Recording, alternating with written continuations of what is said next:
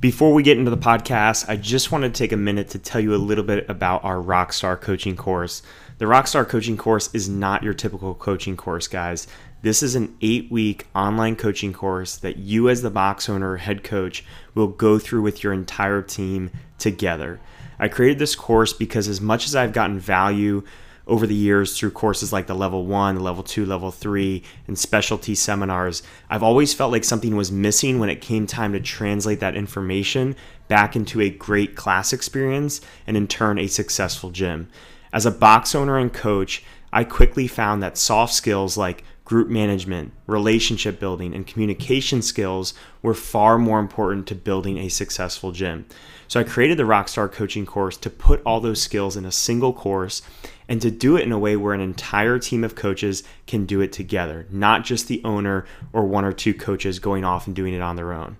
So if you're a box owner and you're looking to develop a stronger and more cohesive team, upgrade your class experience, confidently coach less classes, and retain more members, then this is the course for you. If you sign up today, use code 7 at checkout, and not only will you receive $100 off, but you'll also receive two 45 minute coaching calls with myself to troubleshoot any area of your coaching and your team development, as well as lifetime access to the course. Head over to sevenfigurebox.com slash rockstar coaching course to learn more and sign up.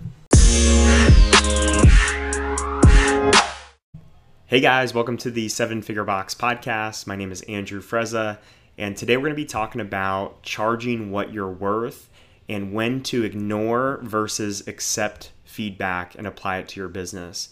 And this podcast was inspired by a Facebook exchange that happened on our CrossFit Palm Beach business page the other day uh, between one of our front desk staff and a potential drop in. And it was a situation that really irritated me when it happened and our front desk manager handled it really, really well.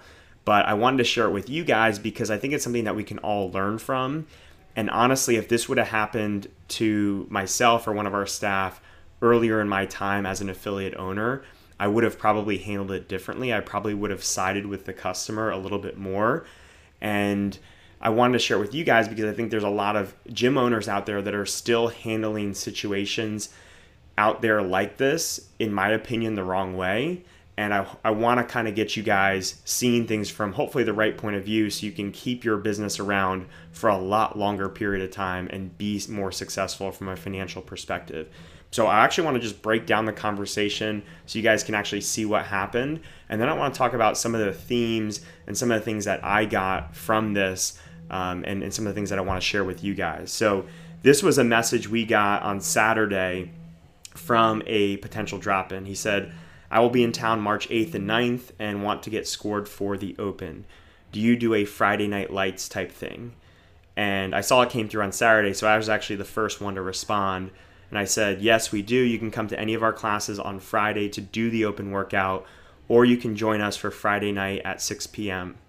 We don't have a 5 or 6 p.m. class that evening, but signups usually open around 5:30 p.m with the first heat going around 6:15 p.m. He replied, "Any cost for dropping in for that?" And at that point, our front desk manager took over and she said, The cost is the same as a regular drop in $20 for the class, or you can buy a shirt for 25 and the drop in is included. And he said, Oh, you will charge me to do the open? Question mark. Okay, that's a first. And then she responded, We charge all non members $20 a class for drop ins regardless if you drop in for regularly scheduled classes or for our bar fights event. So, yes. Okay, that's too bad. I have dropped into about seven gyms for the open over the past three years, and you're the first to charge. Kinda seems wrong. My box does not charge, no local gyms charge here. I know you probably do not care, but you should really rethink your, that policy when it comes to the open. She said, I will send that message along to our owners. We appreciate the feedback. I'm not sure they've ever considered having another policy for the open. If it changes, I'll be sure to follow up with you. Thanks. I get charging when I'm doing one of your classes, never an issue with that. But for the open that I already paid for just seems wrong. Thanks for checking. So she followed up again um, about 24 hours later. She said, I did check with our owners and she did check with me, and they're firm in their drop in policy. Also, it is important for you to know we will not have classes Saturday, March 9th. She had talked about something else. We're hosting a seminar this weekend. So um, she brought that up. And he said, Thanks, that's fine. I can drop for the open at two other gyms in the area for free and be judged. No worries. Thank you for checking. And that was basically the end of the conversation. There's just a little bit besides that, um, but that was it. And when that exchange ended, I had two primary thoughts that jumped into my head. Number one was I love the way our front desk manager handled it, and I 100% stand by our decision to uphold that policy. And then number two, it really just saddens me that this is the mindset that so many of our clients and potential clients have, and just CrossFitters in general have. And it makes me even more sad to know that there's so many gyms out there that are allowing these type of attitudes to persist in our industry. And, and honestly, my third thought was like, how many of these seven gyms that he's said he's dropped into over the last three years are still even in business? And my guess is I'm sure some of them are, but I guarantee that a few of those gyms are probably not in business anymore or on the verge of going out of business. So when I look at this situation from our point of view and I look at like what we lost from this situation of not having this person come in, like we literally lost nothing because if we let this athlete come in, it's very clear that no financial transaction was ever going to take place. He was not going to pay to drop in. And sure, if we would have let him work out for free, like he might have had a great experience. He might have referred people to our place. Maybe he knows some people locally, or he knows other people that are going to drop in from his area. But he probably ref- would have referred the same type of person as him, another high maintenance person who doesn't value your time, my time, our service that we provide. And Obviously, we don't want the flip side of this. We don't want to start to create unnecessary bad reviews from someone who's never going to drop into our gym. But I think our front desk manager handled it in, in a perfect way where a bad review is going to be very unlikely in that type of situation. Um, and if you look at what we gained, because we did gain something in this scenario, and it's important to point that out, we gained the ability to continue to focus our time and our attention and our resources on our ideal clients. The majority of the current members that we have are our ideal clients, and we get to continue to make that experience great for them. Okay, so let's just talk about drop ins for a second. Let's focus on that because I see a lot of gyms out there that let drop ins work out for free. And usually, maybe not usually, but sometimes there's the case where if someone's dropping in for a few days, that person can work out for free for all those days and people only get charged if they're going to be there for like a week or more. And many gyms have policies like this. We actually, at first, were very similar to this. We're either afraid to ask for money or we just want to be generous to that person because we understand that they're probably paying a member membership somewhere else and we don't want them to have to sort of double pay in that sense. But the bottom line is you have to charge for this service and what seems like an insignificant amount is really significant. It adds up to be a tremendous amount. I mean, our numbers based on last year, we brought in over $25,000 in revenue just from mm-hmm. drop ins alone. And we're in a decent vacation spot. We're in Jupiter, Florida. It's a great spot, but we're not in a major city. We're not in a place where there's a ton of hotels. So we get a decent amount of drop ins, but I guarantee there's gyms out there that get a ton more than that. But think about what we can do with that $25,000 that we're able to bring in from drop ins. And that's just one small category of our business. So for us, like the only exception when we're we're not charging for a class, the only exception is if someone's doing it for the first time. It, it may be someone who's doing beach fit for the first time, or it may be a CrossFitter who has experience that we're gonna allow try a class because they're coming in with the hopes of trying it to hopefully sign up for a long-term membership.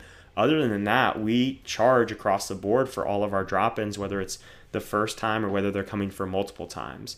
Um, and, and drop-ins again, are there, this is not the only area that this is occurring. There's other instances. There's things like seminars or specialty classes that we run. Right? It's okay to do a free seminar every once in a while, but don't be afraid to charge for them as well. Even if you get some pushback from the members, right? There's going to be members out there that say, "Oh, I have an unlimited membership. I should be able to go to any of these specialty services that you offer." But if you're offering things that first of all you've paid a lot of money to learn from outside services and seminars that you've gone to but two you're going out of your way to to create a lesson plan for this to spend hours designing the seminar don't be afraid to charge for that thing because it's outside of your normal offerings that that person's going to get with an unlimited membership. And all, as long as you're being uh, honest with that up front and you're not promising that they can get all these things from the get go, then it's completely fair to charge for an additional service like a seminar or specialty class, right? And I just think that most of us as coaches or affiliate owners, we're just a little bit too nice in this regard and we'll let a, a vocal minority prevent us from charging what we're worth because they get upset when we say that you know a, olympic weightlifting class or seminar is going to be 20 bucks or 200 bucks for eight weeks like don't be afraid to charge for those things if it's above and beyond what you normally do the same thing's true for nutrition challenges and childcare and and skill sessions and personal training sessions or outside programming that you might offer. You need to draw some lines in the sand for when you're going to charge for these things and when you're going to do stuff for free. It's okay, again, to do stuff for free, but you have to draw a line. You have to put a cap on what you're willing to offer because at some point you have to value your time and you have to be able to charge what you're worth. Okay, and I'll give you a few more specific examples on this. We recently ran another nutrition challenge this January for the start of the new year, and it was by far the most we've ever charged for one of our challenges. And it was by far the most successful challenge that we've had. So we recently ran a 40 day challenge. We charged 149. Prior to that, we had never charged more than $99. And usually with our challenges, we charge like 30 to 50 bucks for them. And this was by far the best follow through that we've had, the best results that we've seen from any of our challenges and it ended up generating over $6,000 for our gym. We had over 40 people sign up at 149. And one of the people that benefited most from us charging more and, and doing more with this challenge was our nutrition coach.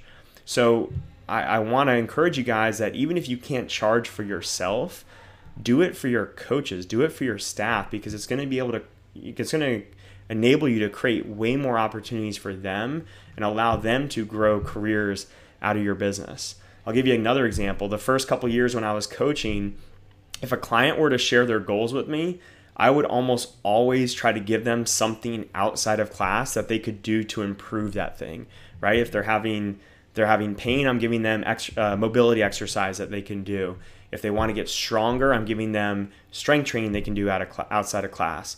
And sometimes I would go as far as building out like an entire eight week or 12 week squat program or pull up program based on like their individual um, numbers. So like if someone had a one rep max squat and they wanted to get that better, I would build out a 531 program for them for like 8 or 12 weeks with their exact uh, weights based on their percentages and have that built out in Excel and send it over to them. And do you want to know how many clients actually followed through with those things? Zero. Like literally zero people in those early days followed through when I gave them extra programming when I approached it the way that I did and I didn't charge for it. And because I didn't place a high value on what I was giving them, neither did they. And they never got the results that they should have gotten because they never even took the actions in the first place. So, most often, when we decide not to charge for something, it's not us that loses. It's usually our coaches, our staff, and most importantly, it's our clients that miss out. The very person who's complaining about you charging for something or an increase in price, that's the exact person that's going to miss out because you weren't able to charge and deliver the value that they deserved. And you know, taking it back to the original purpose of this uh, this podcast or what what spawned it was that open example.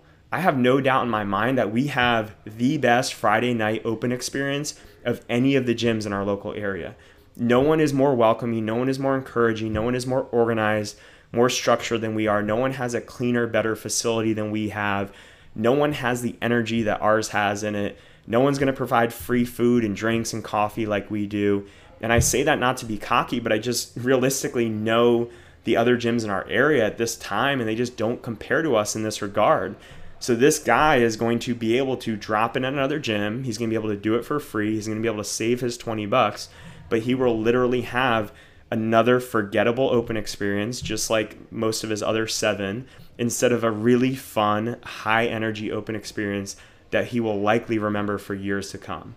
So we have to remember that the person that misses out when we don't charge what we're worth is first and foremost our clients, right? And we have to also understand that 99% of the time when someone is complaining about price, whether that's a prospect, whether that's a current member, that either you've done an incredibly poor job of showing them the value of your service or this new offering that you're coming up with, or the person that is complaining is not an ideal client for you. And you need to take everything they give you from a feedback standpoint with a grains of salt and possibly ignore their feedback altogether. You're better off ignoring that person and staying true to who you really are, listening to your ideal clients and, and taking feedback then from them rather than letting this person take you off track. So continue to do these things for the right reasons, right? It doesn't have to be all about the money, but don't be afraid to charge what you're worth and do right by your coaches and your clients by charging what you're worth for your services. Hey guys, this is Andrew again. Thank you for listening to the Seven Figure Box podcast. If you enjoyed this episode, I would greatly appreciate it if you could leave us a five star review on iTunes or wherever you're listening. We're on a mission to help box owners around the world create their dream gyms, whether that means building a seven figure gym or simply creating a gym that they love showing up to each day. So please leave us a review and share this episode with a fellow coach or gym owner that could benefit from this information.